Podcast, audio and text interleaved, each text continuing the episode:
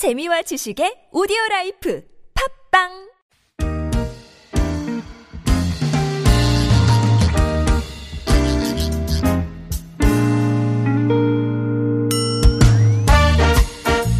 서울 속으로 2부 시작됐습니다. 노무상담으로 함께하는 날 이원석 노무사 스튜디오로 모셨습니다. 안녕하십니까? 네, 안녕하세요. 어서 오십시오.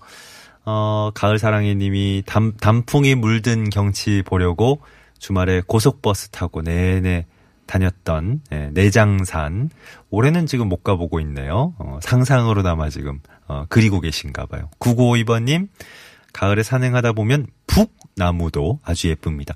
그 어, 리을 기역 받침에 기역 받침에 북나무 예, 붉은 나무인가 봐요. 어, 그 아까 김양희 선생님 계실 때 여쭤볼 걸 예, 북나무. 8169번님, 지금 남편하고 가평 명지산으로 밤 따러 왔어요. 오, 가평 명지산에서 지금 듣고 계시군요. 와, 가을산이 아주 탐스러운 밤들을 주렁주렁 달고 있습니다. 너무나 풍요로워 보여요. 고로쇠나무 수액도 한 번도 안 먹어봤는데, 어, 말씀 들어보니까 어떤 맛인지 궁금하다고. 아, 이런 전경들이 쫙, 예? 그려지지 않습니까? 진짜 한 폭의 수채화 같은. 예. 자, 노무사님께서 또 토스 해야지. 네. 저 나무 이런 거 잘 몰라가지고 어 그 가을 나무 목요일 예, 특히 가을 되니까 너무 좋고요. 이런 단풍나무 얘기 듣는 것만 해도 너무 황홀했거든요. 네. 노무사님은 평소에 산 좀 찾으시지 않나요? 아, 이게 또 방송용으로 적합한지 모르겠는데 등산- 제가 등산 제가. 산에 자발적으로 네. 가본 적은 딱 한 번 있습니다. 네. 저희 지금 집사람과 좀 친해져 보기 위해서 아, 네. 한번 등산을 같이 가본 적이 예. 있는데 어, 일단 결혼을 한 이후로는 네. 네, 산에는 안 가고 있어요. 맞아요. 등산 싫어합니다 하셨던 게 지금 네. 문득 떠오르네요. 자, 이, 이 흐름 어떡하죠? 자연스럽게 이어가려고 그랬는데. 그러게요. 자, 어쨌든 가을은 아름다운 걸로. 네. 단풍, 단풍으로 붉게 물- 물드는 걸로. 네. 자, 구글 플레이나 애플 앱스토어에서 TBS 앱 내려받아 설치하시면 실시간 무료 메시지 보내실 수 있습니다. 샵 0951번 단문 50원 장문 100원 유료 문자 카카오톡 플러스 친구 TBS 라디오와 친구 맺게 하시면 무료 참여하실 수 있겠습니다. 9388번님, 회사 건물 청소하는데 연차가 없고 급여에서 얼마를 1년 공제해서 2월 달에 줍니다. 어, 이게 맞는 방식인지 궁금하다고 하셨어요. 연차를 부여하는 대신에 임금에서 공제해서 지급한다. 만약에 연차를 부여하지 않았는데 2월 급여에서 연차를 사용하지 않은 거에 대해서 일시의 수당을 준다면 문제가 없겠는데 네. 이걸 급여에서 공제를 했다가 준다는 건 좀 이상하단 말입니다. 어, 우리 근로기준법에 근로자의 임금은 전액을 다 지급하는 게 원칙이죠. 다만 법령에 근거가 있는 사대보험료 음. 아니면 단체 협약에 근거가 있는 노동조합비 예. 이런 것들은 공제할 수 있지만 연차 수당을 미리 급여에서 공제하는 것은 뭔가 좀 잘못된 것 같다 이렇게 생각이 돼요. 우리가 무슨 장기수단 충당금 내는 것도 음. 아니고 이게 미리 모아놨다가 내 월급 가지고 연차 수당을 주는 셈이네요. 그렇죠. 연차 수당만큼을 급여에서 뗐다가 어, 주는데 그게 그러네. 연차 수당이다. 네. 이건 좀 이상하긴 한데 짐작은 해볼 수가 있어요. 음. 그러니까 어떤 경우냐 하면은 원래 연차 수당 같은 거를 월 급여에 포함해서 지급하는 게 가능하다 이런 말씀을 제가 드렸지 예. 않습니까? 그러니까 그월 급여에 연차 수당을 포함해서 매달 뭐 한 달에 하루분 정도 연차 수당 지급하는 예. 이럴 수 있어요. 네. 그런데 그게 좀 뭔가 문제가 있겠다 싶으니까 음. 그거를 그냥 그렇게 했다가 연차 수당만큼을 떼어서 예. 1년에 한 번씩 지급하는 거죠. 연차 수당을 월급에 포함하는 걸로 계약은 했다가 예. 나중에 그거를 모아서 지급하는 건데 그렇다 하더라도 문제의 소지는 있습니다. 아. 어, 왜냐하면 연차 수당을 급여에 포함해서 지급하는 것 자체가 예. 어 우리 그 며칠 분의 연차 수당이 얼마가 포함되어 있는지 정확히 계약에 명시가 돼야 되거든요. 예. 그렇지 않으면은 연차 수당을 급여에서 포함해서 지급하는 것 자체가 허용이 안 되기 때문에 네. 제가 볼 땐 분명히 문제의 소지가 있어 보이고요. 예. 일단 제가 좀 의문스러운 건 그 2월 달에 이게 한 번씩 지급하는 이게 연차 수당 명- 명목으로 지급하는 것인지 이것도 조금 의심스럽습니다. 과연 그 명목인지. 네. 어. 제가 생각할 때는 아마 이렇게 청소 업무를 하신다고 하셨는데요. 업종의 특성을 고려할 때 퇴직금 같은 걸 이렇게 처리하고 있는 게 아닌가 하는 아, 생각이 들어요. 연차랑 연결된 게 아니라. 예. 음. 그러니까 예전에는 퇴직금을 예. 월급에 이렇게 일정액을 포함해서 퇴직금 포함 이렇게 음. 지급하는 일이 많았지 않습니까? 네. 그런데 이제 그게 좀 문제가 좀 되겠다 생각되니까 예. 그만큼을 떼었다가 1년에 한 번씩 적립해서 지급하는 거죠. 어, 그럼 지금 이렇게 처리를 하고 있는데 뭐 월급을 받으시는 입장에서는 네. 지금 얼마간이라도 이렇게 월급에서 떼서 모아놨다가 주는 것이 네. 이거 그럼 퇴직금도 포함돼 있고 네. 연차수당도 포함돼 있고 이런 느낌이네요. 그렇죠. 그러니까 명목이 퇴직금인지 연차수당인지 좀 정확히 알아야 되는데 만약에 이게 퇴직금이라면은 당연히 절대로 퇴직금을 지급한 것으로 인정되지는 않을 것이라는 거. 예, 예. 그럼 나중에 사용자는 퇴직금 또 지급해야 됩니다. 네. 그렇기 때문에 일단 근로자분께서 하실 일은 2월 달에 이걸 한꺼번에 적립하신다고 하셨는데 네. 어 그것이 명목이 무엇인지 그리고 매월 급여에서 공제하고 있는 공제에 대한 명목은 무엇인지를 회사에 명세표 교부를 요구를 하시고요. 예. 만약에 이것이 공제하는 것이 연차 수당이다. 그렇다면은 음. 연차를 며칠 분의 연차 수당을 얼마를 공제한 것인지 예. 이런 부분들을 좀 정확히 확인해서 조치를 하실 필요가 있을 것 같아요. 예. 2703번님은 개인 사정으로 자진 어, 퇴사했을 때도 실업급여 받을 수 있습니까? 하셨습니다. 네. 일단 실업급여는 비자발적인 사유로 이직했을 때에만 받을 수 있는 것이기 때문에 개인 사정으로 퇴사를 한다 그러면은 실업급여를 받을 수 없는 게 원칙이다 이렇게 알고 계시는 게 맞고요. 어 다만 일단 개인 사정이라고만 말씀을 해주셨으니까 어떤 사정인지는 정확히 모르겠지만 예. 어, 비자발적인 이직이 아니고 자발적인 이직임에도 불구하고 실업급여를 받을 수 있는 사유가 있기는 있습니다. 네. 예컨대 어떤 본인의 질병 치료를 위해서 어 휴직을 한다든가 쉰다든가 아니면은 가족의 질병 치료를 위해서 쉬는 경우 그리고 가족과의 동거를 위해서 통근 거리가 먼 곳으로 이사하는 경우 다양한 경우에 자발적 이직이지만 실업급여 수급 사유가 인정이 되거든요. 예. 그렇기 때문에 지금 뭐 본인이 그냥 단순히 뭐 다른 회사로 가고 싶어서라든가 그냥 좀 쉬기 위해서 이런 것이 아닌 이상은 어 자발적 이직이지만 실업급여 수급 사유가 될 사유도 있기 때문에 예. 구체적 인 사유를 알면 한번 검토를 할 수 있을 것 같아요. 네네. 음, 아이디가 참 좋으시네요. 평범한 날의 행복님. 저희 아들이 1년 5개월 정도 다니던 가게에서 지난 7월 20일에 퇴사했습니다. 남은 월급 또 퇴직금도 안 줘서 관할 노동지원청에 신고를 해서 어, 통장으로 입금해 주겠다는 답변은 받았는데 그렇게 연락하고 나서 10일 정도 지나도 아직 안 들어와서 문자를 했는데 그 이후로 연락이 없습니다. 감독관님한테는 분할해서 주겠다고 했다는데 뭐 저희는 아직 연락을 못 받았고요.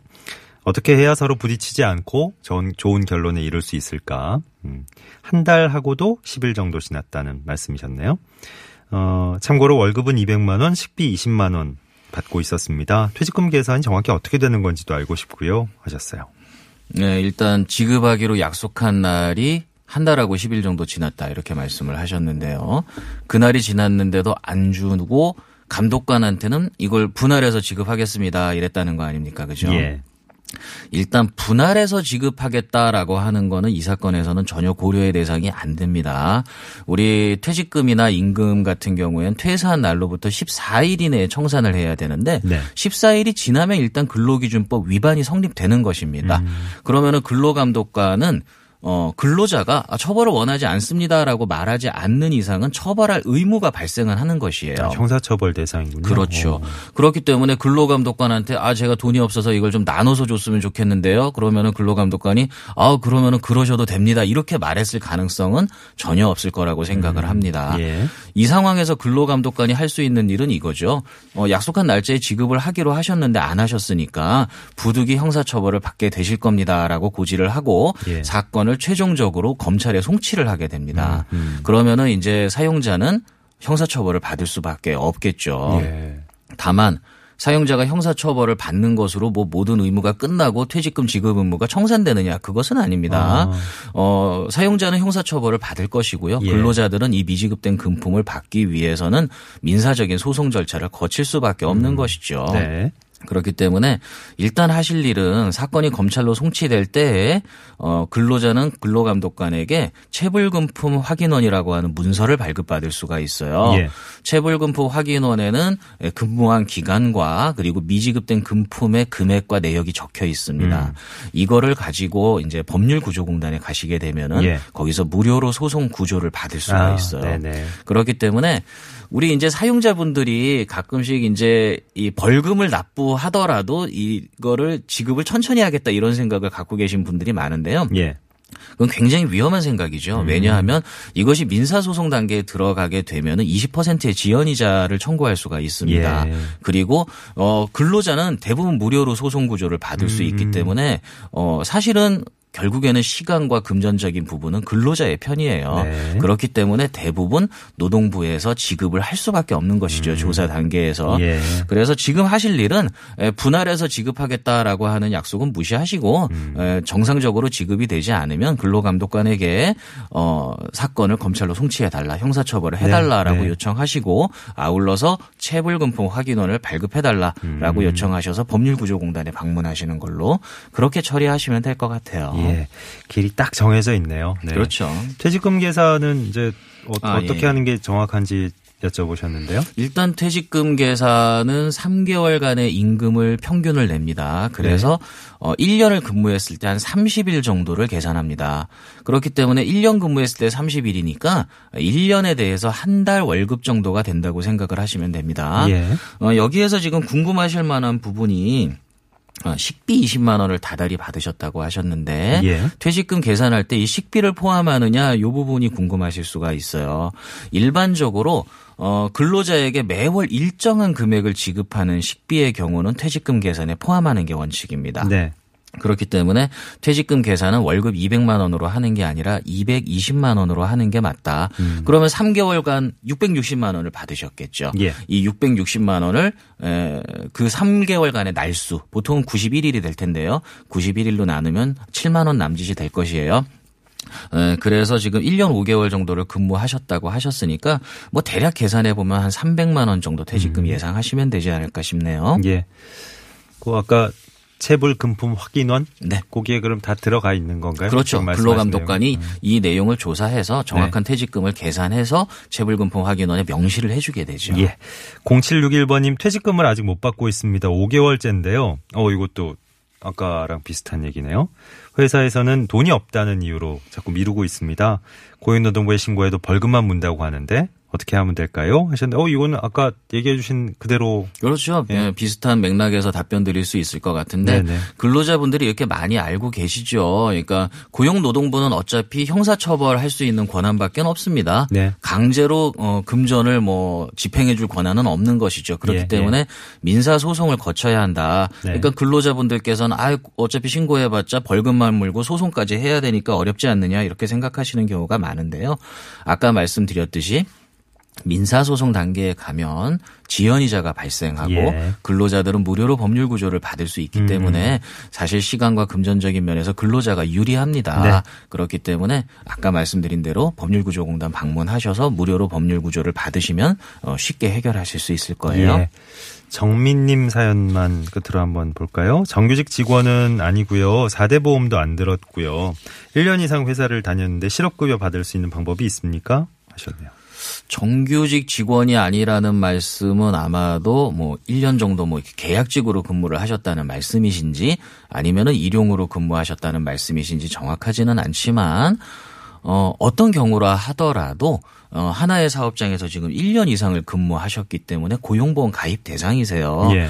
고용보험 가입 대상이시기 때문에 설령 고용보험에 가입을 안 했다 하더라도 신고를 안 했다 하더라도 고용보험 혜택은 받을 수가 있습니다. 네. 어, 그런데 이제 사용자가 신고를 안 했으니까 실업급여를 무작정 신청할 수는 없겠죠. 예. 이런 경우에는 어떤 사업장에서 언제부터 언제까지 근무하고 임금은 얼마를 지급받는지를 확인을 받아야 됩니다. 예. 그렇기 위해서 이제 고용센터, 관할 고용센터에 방문을 하셔가지고, 에, 뭐를 신청하시냐 하면 고용보험 피보험 자격 확인 청구라는 게 있어요. 어. 뭐 명칭이 어렵지만 고용센터 방문하셔 가지고 네. 내가 어떤 사업장에서 1년 이상 근무했는데 사용자가 어, 고용보험 가입을 안 해줬다. 예. 그러니까 내가 실업급여 받고 싶은데 어떻게 하겠냐라고 음. 물어보면 네. 예, 신청서를 줍니다. 예. 이 신청 서식과 함께 근무한 기간 입증할 수 있는 서류. 어, 일반적으로는 급여 통장 같은 거 있잖아요. 아, 네. 그런 걸 같이 제시하시면 예. 고용센터에서 확인하고요. 또 사용자에게도 근무 기간을 확인하죠. 음. 그래서 직권으로 가입을 시키고 네. 예, 실업급여 수급을 할 수 있습니다. 그리고 사용자에게는 미지급된 고용보험급여를 일시에 청구하게 되죠. 그럼 이제 사용자에게는 경제적으로도 큰 부담이 되니까. 그렇죠. 미리 네. 공제해야 되는데 안 하고 네. 다 부담을 하게 될 우려가 있죠. 그러니까 저 고용주 입장에서도 어, 4대 보험 이런저런 이유로 미루지 마시고 예, 가입을 다 하셔야 되는 거죠, 그죠? 그렇죠. 네. 자, 이원성 노무사와 함께한 노무 상담을 여기까지 하도록 하겠습니다. 고맙습니다. 네, 감사합니다. 평소에 고용노동부 1350번이나 전화 120번을 통해서 자치구별 시민 명예노동 옴부즈만 제도도 이용하실 수 있습니다. 어, 모레 6일부터 14일까지는 서울시가 정한 한글 주간입니다. 세종직위 600년을 기념해서 한글 주간으로 정했네요. 모레 토요일 낮 1시부터 한글 서울을 움직이다 이런 주제로 개막식이 열릴 테고 14일까지는 서 시민청 또 서울 광화문 광장 등에서 다 새로운 행사가 또 펼쳐질 예정이라 그럽니다. 남북 언어 비교 특별 전시, 세종대왕 시민 꽃받치기, 아름다운 우리말 낭송회, 한글날 축하 퍼포먼스 플래시몹 이런 여러 가지 참여형 프로그램들이 또 준비가 돼 있다 그러네요. 많이 관심 가져주시고 또 직접 참여하시면 더 좋을 것 같습니다. 어, 태풍 얘기 오늘 어, 많이 했는데요. 지금 이미 위성 사진을 보니까 어, 먹구름이 예, 태풍 앞쪽에 생긴 먹구름이 이렇게 남해상까지 예, 올라와 있습니다. 당장 오늘 낮부터 제주와 동해안 쪽은 비가 내리기 시작할 것 같고요. 예, 남부 지방 전 지역에 걸쳐서 비가 내릴 것 같고 내일부터는 어, 몇 번 말씀드린 대로 전국적으로 아주 강한 비바람이 몰아칠 것 같습니다. 어, 미리미리 잘 대비해 주시고요. 뭐 지붕이나 간판이나 또 비닐하우스 같은 거 좀 단단히 고정해 주시고 예, 여러 가지 안전사고 좀 잘 대비를 해 주시기 바랍니다. 10월 4일 목요일에 함께 했던 서울 속으로 이제 물러갑니다. 저는 내일 아침 11시 6분에 다시 찾아뵙죠. 고맙습니다.